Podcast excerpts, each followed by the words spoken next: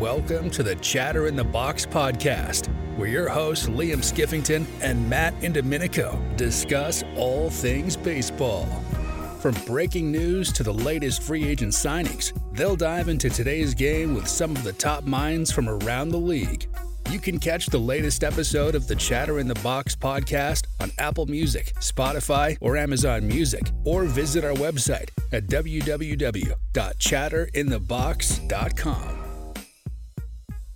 All right, and good afternoon, everybody. Welcome to the first episode of the Chatter in the Box podcast. Today is February 1st, 2023. I'm your host, Liam Skiffington, alongside my co-host, Matt Indomenico. How are we doing today? Oh, we're doing, man. I'm excited to get this thing going. Hey, man, I mean, this is going to be a fun time, you and I, with Chatter in the Box. This is episode one of many. We got a fun guest that we're going to be having on today. And this is actually episode, I would say, should we call it 1.0? It's one with an asterisk. Yeah. We'll call it that. And do you want to explain to the folks at home why this is one with an asterisk? It just enrages me because considering it was my fault. So if you'd like to take it, by all means, you can tell that story. Yeah, man. So for the folks listening, Liam and I, we sat down for our first episode about a week ago, and it was a Sunday morning. We were stoked. Listen, we didn't go out the night before because this was an important first episode. We did our homework and we got in, we hit the record button, and we had a fantastic recording. And I'm not here to pull no strings or butter us up, but it really, I mean, we think it might be the greatest episode that will never get published. And why did the episode not get published, Liam? You can tell him I gave you permission. The episode did not get published because despite multiple rounds of troubleshooting beforehand, my audio track, yes, I'll repeat it, my audio track, not Matt's. Hold on. It wasn't, it was whose? Mine. Correct. Mine. Okay. So I messed that up. That's on me. That won't happen again as long as this podcast is going. I can guarantee it. And we're going to hope that today goes off without a hitch. Our guest comes on. We won't introduce the guest until he actually comes on. But Matt, let's just dive into a little bit about what Chatter in the Box is about and how we started. I moved to Nashville a little over a year ago, started working with the Nashville Sounds AAA team for the Milwaukee Brewers, started creating content with them, worked a lot with their media department. They were all great. Looking forward to working with them again this year and hopefully expanding our coverage beyond just Nashville baseball. And that's what we're kind of doing with this podcast. Yeah. And Liam and I go way back, by the way. I mean, I probably before middle school, I would say, you and I. So at least 10, 12. Grade, maybe? Yeah, at least. So we're talking 15 plus years. And how I got drawn into this is, you know, it's funny. He had ordered a set of mics to his house, like to use on the field when he was working with the Nashville Sounds. And he asked me, and I was down in Nashville visiting at the time. He's like, hey, Matt, could you help me test out these mics? So we ran with it. And we just started bouncing off each other, practicing on these little mics that he ordered to his house. And he told me, he like called me one day, a couple months back. He goes, dude, I was just watching the video of you and I using these mics. I think we can do this together. And I said, sign me up. Give me the time, place, what I need to do. And here we are, man. Episode 1.0 with an asterisk. I'm just excited to get this thing going, talk about the game, bring excitement back to the game. And hell yeah, man. I'm excited. All systems go. I'm also excited, Matt, that people now with this podcast are going to be able to like almost get brought along on our journey through baseball, through all levels. Like we're going to, in this podcast, you're going to hear stuff from college players. You're going to hear stuff from executives, agents, major league players, former major league players, hopefully Hall of Famers. We're working on that. Don't bank on it, but it's possible. Yeah, no, man, excited to get things going. And, you know, the goal would be to hopefully get on a field of play at some point, maybe by the end of this year. So, yeah, for those that are listening here on day one, come join us for the journey because it's going to be a fun ride. We're going to tell a lot of cool stories and bring you guys right along with it. Yep, we got a lot of cool guests coming up. So, yeah, like I said, stay tuned. Waiting for our guest to get in here now. Yeah.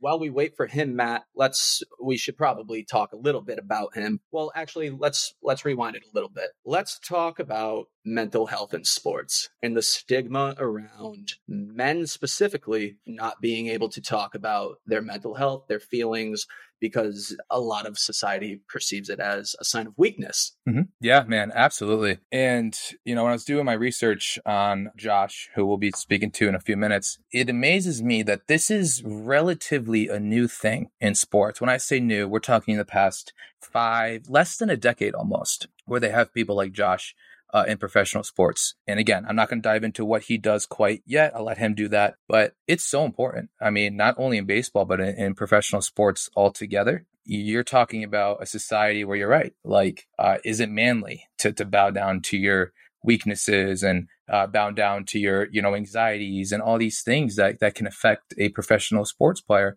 And it's so important because you look at people that have slumps, the people that can't get their head out of, you know, whatever cloud they're in, and they've no one to talk to, and they're afraid to talk to people about it. This is a fantastic first episode, man. I'm so happy we're talking about this early on and shed some light on something that is not only necessity, but is required, I think, in sports across the board. Right. Well, and Matt, you said it's required. It actually is mandated by Major League Baseball now, and I'm sure Josh can dive a little bit deeper into this, but it is mandated by Major League Baseball now to have somebody on staff, a mental health professional on staff to some capacity. And like I said, Josh will get into the intricacies of that, I'm sure, but it is a stigma. And when we think about the pressure that these guys specifically are under, like as a regular human being myself, just a normal civilian, not a professional athlete, like just the regular everyday stresses of life can get to me, as you've seen, Matt, just building up to this podcast. And when you couple the pressures of everyday life on top of the pressures of being a professional athlete and having thousands of people depend on you, worship you, watch you every single day, I can't imagine. Honestly, I couldn't imagine going to my day job and having three people watch every move I did for 4 hours. I don't know how I would react to that. Yeah. And sometimes you hear the argument, oh, you know, it comes with being a professional athlete. You got to know how to deal with it. But like, these people are human, man. Like, these professional athletes are just as vulnerable as you and I. And yet they're on a field of play being watched by millions of people. Right. So you look at guys that sign big contracts, the expectations that are set for them. Right. I mean, these fans hold them to it, and they hold. And listen, we're all guilty of it. You know, and I'm a huge fan of sports, you know, across the board, all types of sports. And I hold these stars accountable as well. And that there's the pressures that come along with it. And back to your point about the stigma, man. I mean, it's important that these guys, you know, when they feel like they're in times of, you know, need help, step up and, you know, do something about it, because you're expected to perform at a top level, and you have to have the mental capacity to do it. Absolutely. And it's going to be, I mean, like you kind of said it already, we see these players sign these big contracts every offseason. And then not all of them, but a lot of them seem to get almost fat and happy. They got their bag, and now they're set for life pretty much. They don't really care too much about performance. That's definitely not every player. No. I do think a lot of fans, however, fail to recognize like a declined year. Oh, Josh is texting me right now. He should be asking to be let in. All right, Matt. So I'm happy to say that after a couple of technical difficulties on our end, we are joined by the Tampa Bay Rays mental skills coordinator, Josh Kozuch. Josh, did I say that correctly? No. Kozuch. Kozuch likes his There you go. Kozuch. Josh, we appreciate you stepping into the box today and having a little chat with us. How are you doing? I'm great, man. How are you guys? We can't complain. It's a little cold up here in the north, but doing fine. I see that. Where are you based out of, Josh? Florida, I'm assuming? Yeah, I'm not too far from St. Pete. So okay, yep, makes sense. You're down. Okay, Josh. So to get started, why don't you tell us just a little bit what drove you into the mental skills field? Yeah, honestly, it was some of my own struggles as a player. I grew up always playing baseball.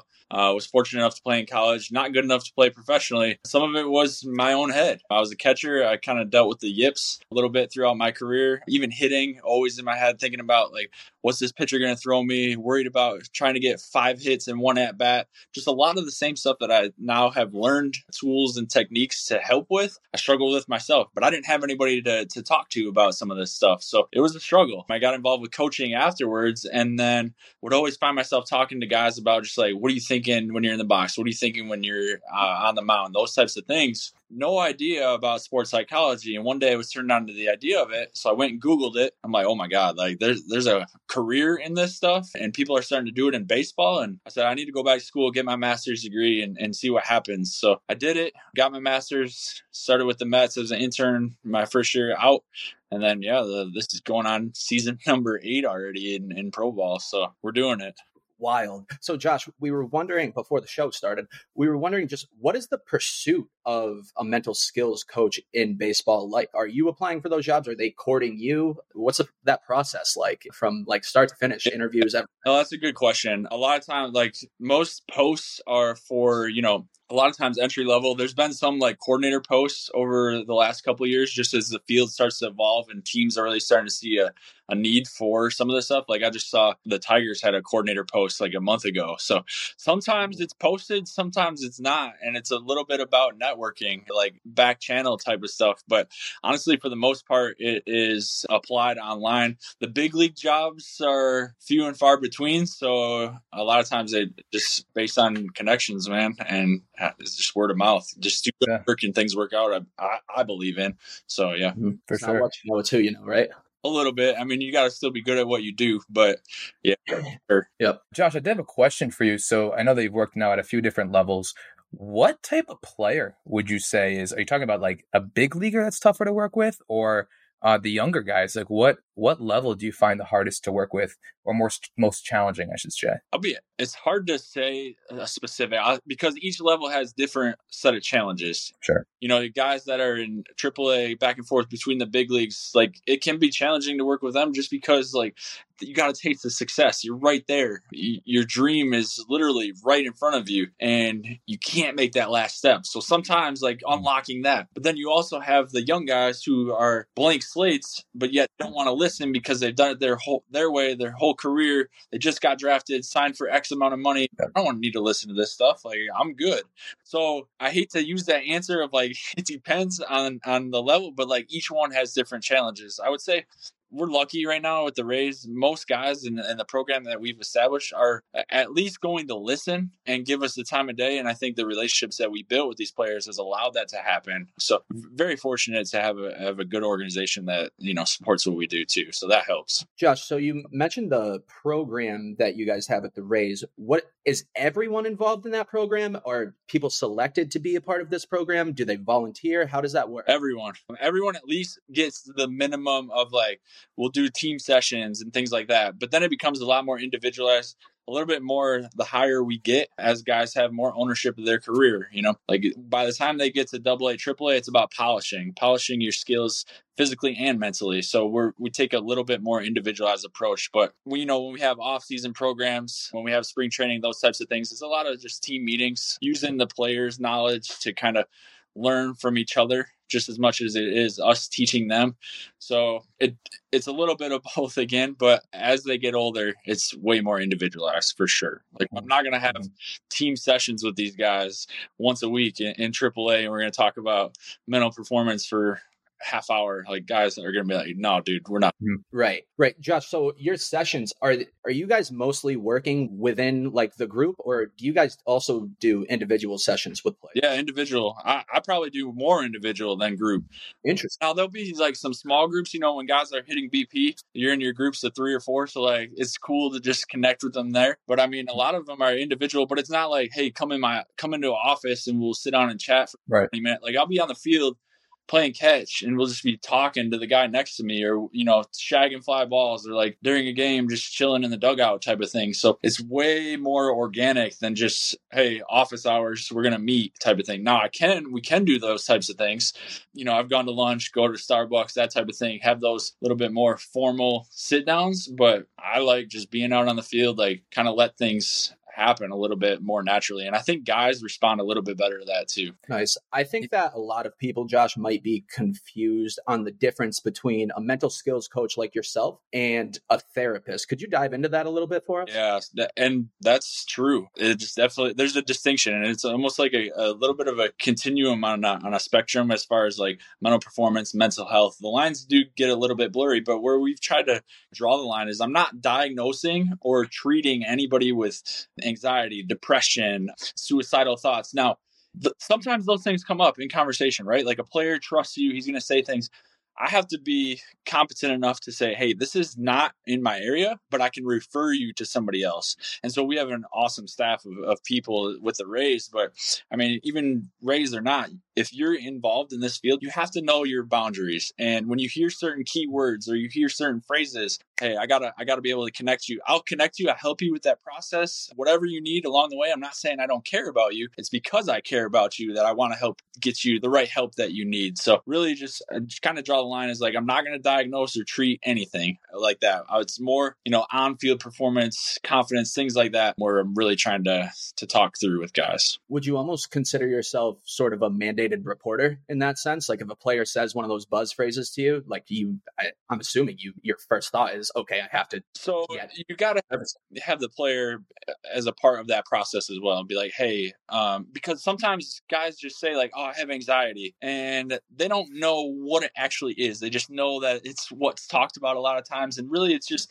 some guys, it's just, oh, I'm nervous when I'm in the box. Like it's not a trait of anxiety or social anxiety and things like that. It's not that, but they don't know because they just haven't been educated on some of that. So it's like, okay, hey, you said this, I'm going to stop you right there. I think it would be better if we get so-and-so involved in this process. Would you be comfortable with me reaching out to him, or would you be more comfortable with you reaching out to him? And sometimes the guy will be like, no, dude, I'm good. Or, hey, yeah, set it up. So I always leave it up to the player. Like it's their career, it's their life, it's their choices, but I'm going to steer them in a direction that I feel like can best help them out. Yeah, I think that's great, Josh. And to bring you back to something you said earlier, you mentioned the yips. And for those that really don't know, could you talk about what the yips is? Because Liam and I both know what that is. And is it more common than like what people think in professional baseball? Yeah. From your perspective? I'll answer that part first. I feel like I don't know if it's getting more common, but like I'm noticed it a little bit more. And yeah. It's interesting. But the yips are... feeling where you can't do something simple. So you see it, like my issue was throwing the ball back to the pitcher. So I don't know if you guys or your audience have ever watched Major League 2.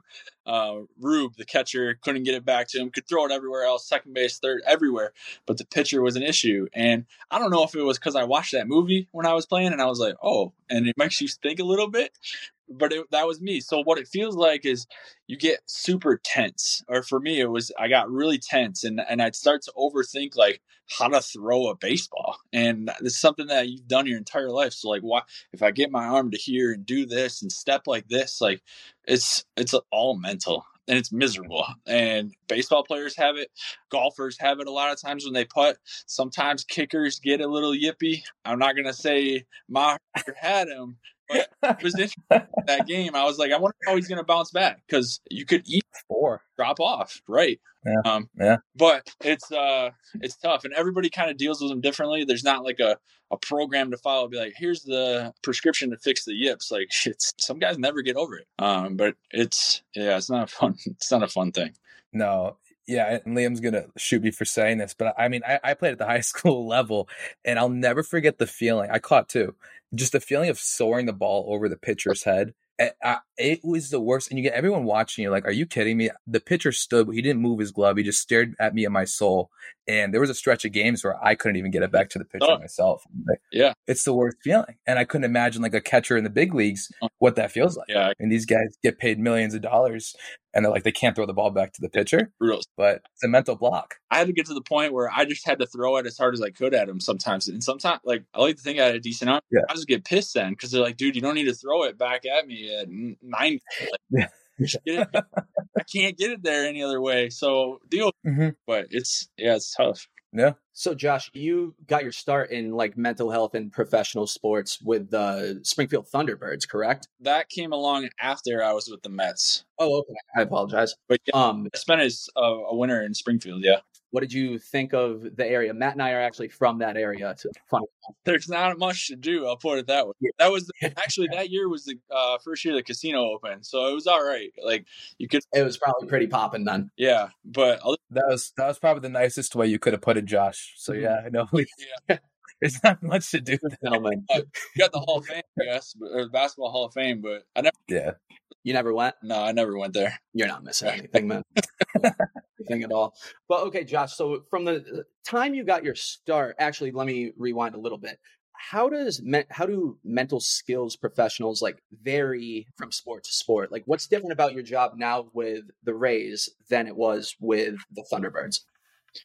That's a good question. Honestly, like going into it, I thought it was going to be way different as far as like the reception to mental performance. Like I thought hockey players are going to be like, no chance. We are not talking to this dude. This is never going to happen. We're way too tough for this.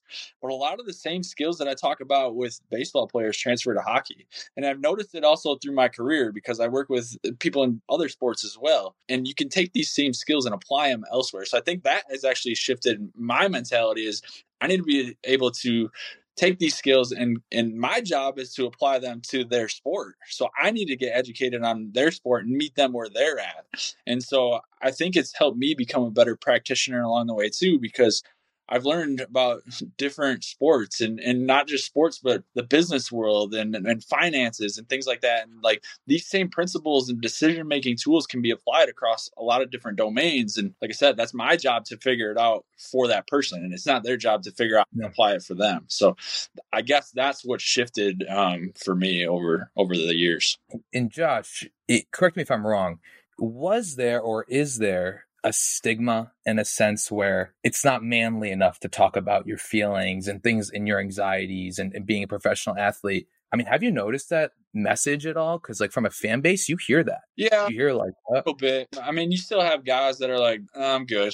That type of thing. Yeah. They don't want to talk. Now that I've been doing it and really our program here with the Rays is getting more established and guys are starting to see that we're basically like an extension of a coaching staff a little bit, and we're there to help and provide these tools to help them out. They're starting to open up a little bit more. Now, some coaches, the old school ones that have been around a bit, they're like, hey, like, why is so-and-so talking to Josh here? And that's starting to shift as well. And I mean, the literature is changing. You're starting to see more articles about mental performance and things like that. And I think it's only going to continue to get better, but the stigma was worse when I started than it is now. And I think, again, it's attributed to the organization that I'm with, but each organization views mental performance differently. Like with the Rays, we have 6 coaches that do mental performance. Some orgs might have 1 or 2. And so those ones might have a tougher time and they might have a different answer to that question that I do. So, yeah. Josh, so as the coordinator for the Rays, are you taking care of hiring across all levels or just at the major league level? All levels. Yeah. What do you specifically look for in a coach? I'm looking for somebody who has initiative, that is willing to make mistakes. Like it's okay. We're not perfect in this game. And as you guys know, with baseball, you're going to fail. So we need to be able to as well, but we need to be able to make adjustments. We have to be able to learn from them. We have to be outgoing, personable. Like I mentioned earlier, relationships are important. If we don't have relationships, if you can't just have conversations and you're just kind of awkward, you're probably not going to fit too well. So that is really important. And obviously the knowledge, the understanding, the schooling behind things is helpful to, you know, have these concepts down. But relationships and being able to do that, I think are really important. And if you want to get player and coach trust, like you got to be there, you got to grind, you got to like maybe not every day and grind and sit on the bus for 12 hours and do all that stuff. Like this isn't 1985 anymore, but they want to see that you're invested with them as well. So I think it's a tough lifestyle. Like it is, you know, spring training starts in 2 weeks. You're going to be away from home from the middle of February until hopefully the end of October, if you're going to the World Series. So that can be tough. So, you know, you got to have people that understand that. And not only them, but their families. It's tough. It really is. So it's a lot of great things that come with pro sports and baseball and everything. But I think a lot of times people don't see the sacrifices that are made, not only by that person. And I'm not just talking mental performance, but their families, their kids, it's very difficult at times. So I think like just having people when you hire them understand that ahead of time is really important. Yeah. And actually that's a, oh, go ahead, Liam. No, Josh, just real quick. Are there any certifications or anything that you're looking for from any coach or any sort of degree? We start with a master's in sports psychology at minimum at this point. There is the CMPC, which is out there. It's certified mental performance coach. Right now, it's not a requirement. You know, if you have it, great. it can change as far as like what we're looking for as our department is going to start to evolve and consider other things as well. But right now we're starting with that master's degree in some sort of sports psychology, organizational psych, like that type of thing. We're looking at least at a master's for right now. Now, you know, say we have an internship. Well, then you're able to open things up a little bit. We'll take a bachelor's or somebody who's practiced, or, you know, there's also value in former players that have lived the lifestyle and things like that. So it's not a hard line right now, but I think like I said, as we continue to evolve, maybe things change a little bit. So I don't know what the future holds, but we're willing to hire good people more than anything. Love that. And I was just mentioning before, Josh, it was actually a good segue into one of my next questions. You mentioned the families and, you know, back at home, that work-life balance. How do you work with these guys into like, yeah, you might not see your family for a few months. Like, that's tough. It is. It's very hard. And I mean, take the guys who are, you know, free agents that have bounced around the last couple of years and signed one-year deals, and they don't get to spend any time with their families, and they don't know what city they're going to be in. Or, you know, a guy is in, say, our AA team is in Montgomery, Alabama. Their family plans a trip to come there on the 4th of July. Their girlfriend, their mom and dad, their sisters, brothers, whatever, they're all coming there. Kid gets moved up, kid gets hurt, gets sent out, goes to another affiliate. Parents have to now change their plans. Girlfriend has to change her plans. That costs money. Organization ain't paying for that. So like, these are just stresses that come up over the course of a season that people don't realize. And again, it's, you know, you're playing professional baseball, you get to do a really cool job, but like, these are real things that guys go through. Before, it used to be housing that guys had to take care of. Now it's paid for by organizations. But imagine then, like, you get moved up or sent down, and now you got to find somewhere else to live, or you got to find who's going to sublease my apartment that I just had. And so like, some of these stressors, like, they take their toll on guys over the course of the season and career. You know, those guys who are in the minors for 6, 7, 8 years, like, they start questioning, is this really what I want to be doing anymore? It's tough. Josh, do you find that the younger guys that you work with upon entering professional baseball have a more difficult time adjusting? I guess define younger. High school kids or college kids, because there's a difference. Okay, let's go with high school. Yeah, a little bit, because they haven't lived on their own yet. This is their first time out. A lot of times the high school guys, you know, they're probably earlier round draft picks because otherwise they're just going to go to school. So they've always been the guy. You've always just been talked up probably your whole career type of thing. So they might struggle a little bit, you know, being away from home and their parents and having meals cooked for them and understanding what time I need to go to bed, like basic things. But like, these guys don't have the experience yet. The college guys, they might have been on their own for 2, 3, 4 years at this point. Like, they kind of, I'm not saying they're experts at it, but they at least have some experience along the way with it. So there is a difference between them. Do you speak Spanish? No, poquito, but okay. I'm assuming that too. Not work with like the whole combo. Yeah, I'm assuming then you don't really work too much with like the Dominican Summer League, Rookie League. No, like I'll make a trip here and there down to there, but we have others on staff that are fully bilingual that help with that. And we actually, a lot of teams have education programs that are teaching these players English along the way and also teaching us Spanish. So like, we can kind of meet in the middle. And as they get older, it's a little bit easier to have more in-depth conversations with these guys too. But the young bucks who are, you know, 16, 17, signed out of Santo Domingo, it's really tough for me to have a conversation with them. Right. I could only imagine what that adjustment is like for them. They're so young at 16, coming to a completely new country too. In some cases, it's crazy. Mm-hmm. For sure. So Josh, you take care of all of these players and I'm assuming your staff. Who, how important is it for you, and who do you have in your life that takes care of you? I would say my wife, but she probably just hears me complained too much. So I don't know. It's nice to have the sounding board, but I'm sure there's times where she's like, Josh, shut up, man. Like, I get it.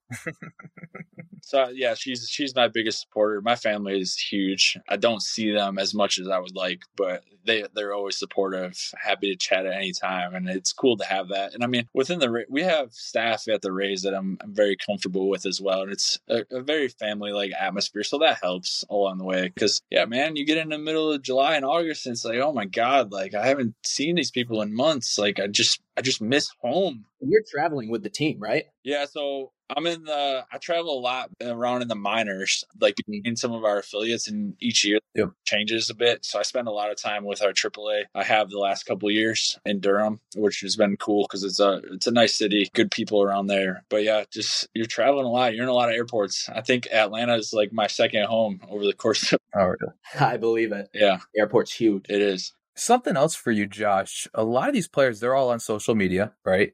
So they have to deal with the trolls, as they call it, mm-hmm. or the angry sports bettors, people that aren't covering bets, and they get mad at these guys and the abuse that they take online. Do you ever have conversations with these guys about how to handle the social media abuse? It'll come up. And I mean, guys will just like block some of these people, or they just turn off notifications, or they'll just go dark on Facebook for a while, or TikTok, whatever it may be. Mm-hmm. Sometimes that's the best thing for these guys to do. You know, that's, again, their call if they want to do it. But that it comes up. Like, guys are like, dude, like, check out this message I just got from so-and-so. And I'm like, gosh, like, really? These people out there need to kind of get a life a little bit. Yeah, or something. Yeah, they really have that much time on their hands. Right. Or they want to go after these guys. But I mean, it's a thing for sure. Yeah. You got to figure out a way to deal with it. So it sucks.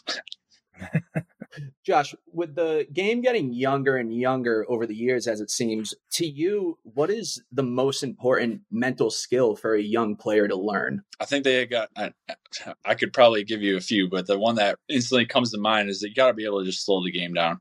Like you have to like have some sort of process for being able to manage your emotions, to be able to tunnel your focus and say, okay, this is what I need to do in this moment. And a lot of times it's just simplify. And so we try to do too much, or there's too many things going on, or you're trying to prove a point, or you're trying to, whatever it may be, simplify. And so like, I'll talk to the guys a lot about that. It's just like slow the game down. You do that by simplifying. I can get way deeper into some of this stuff about it, but for the sake of simplicity here, we'll just keep it at that. I think I heard you say, might have been on like a blog post or something, creating a sense of like deja vu. Is that right? On the field? You can't. So when you use like visualization and things like that, it's a helpful tool to be able to use. So then when you get out on the field, it's like, oh, I've done this before. Right. That type of thing. So visualization is another tool that I talk about with guys. Yep. Josh, so could you dive a little deeper into visualization? Like what is it and how should guys, like when they're in game, use it? Yeah. So a lot of times guys, I'll just start off by just asking them like, what's your experience with it? And guys are like, oh dude, I've never done it. I don't know what it is. And I'll say, okay, close your eyes. Like, think about your house and think about your kitchen in your house. Okay, where's the fridge? Where's the window? Okay, where's the pots and pans? Where's the silverware? And they're like, okay, could you see all that? Yeah, yeah. Are you in your house? No. Okay, well, that's visualization. You're able to take a picture in your mind and recreate it and see where everything is. So we can do that same thing for the baseball field, right? Like if you're a hitter, close your eyes. Imagine that you're in the box. Imagine that we'll just use Durham, for example. I'm in the Durham box and I see the surroundings and I'm looking for this pitch. And like you can kind of base your approach or your plan off of that as well. And so I'll try to build that into a visualization script for some of these guys. And again, it's a really helpful tool. You don't have to be at the field to do this stuff. It's a way to get mental reps. It's a way to get physical reps in a way too, because the skill of visualization, our neurons are firing off and it's sending signals to our muscles that are essentially like getting us ready and prepared to do this action, and you could be laying in bed to do it. So like it's a way to get mental and physical reps without, you know, taxing yourself and going out there and taking 100 hacks out at the field. So I'll start there, understand what is visualization, talk about it a little bit, and then we'll make a script just based on what it is that they're looking for. Hitters, an approach. Pitchers, more of like, they might be working on location of dotting up a fastball and things like that. So it just depends on the guy. So Josh, when you're setting these goals with these players, what do you tell them about the difference between outcome-based goals and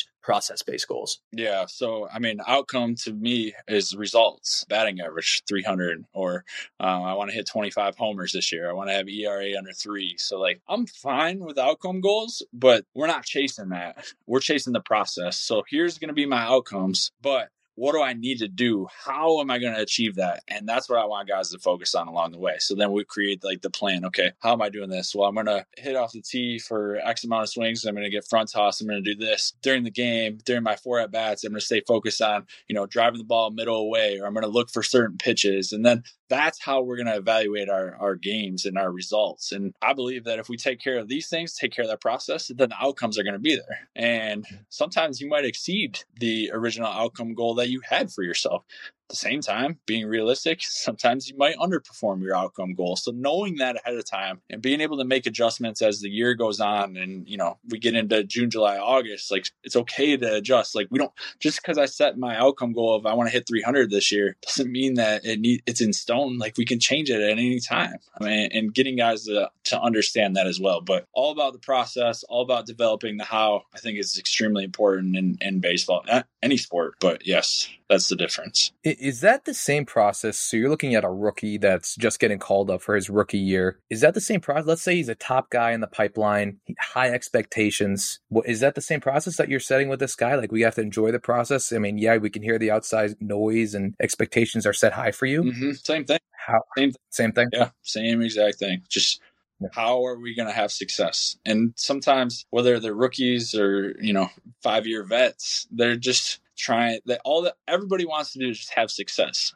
A lot of times the rookies haven't had that taste at the big league level yet. So like they might not know how. Okay, so let's talk to teammates. How have some of these guys had success? What's led to their success? What are they doing? I'm a believer that success leaves clues. Like there are things that you can learn from other people and take those things and apply them to yourself. But you have to ask questions. You have to be open-minded. You have to be willing to change as well. So paying attention to those things. But yeah, the process is the process and everybody has one. We just need to find what the best one is for you. Very nice. Josh, and so before we let you go here, and we appreciate you taking the time today, what are, in your opinion, what would you say are the three pillars of the mental makeup of a successful major leaguer? I would say being able to manage failure or handle adversity. Like that's just, it's going to happen. The other one is slowing the game down, like I mentioned before. And I think understanding confidence, understanding that confidence is nice to have. It's like we want to feel confident. Of course we do, but you're not always going to. So can you play on the days where you don't feel your best, on those days where, you know what, like I've played for the last 3 straight weeks. I'm exhausted. We just got in at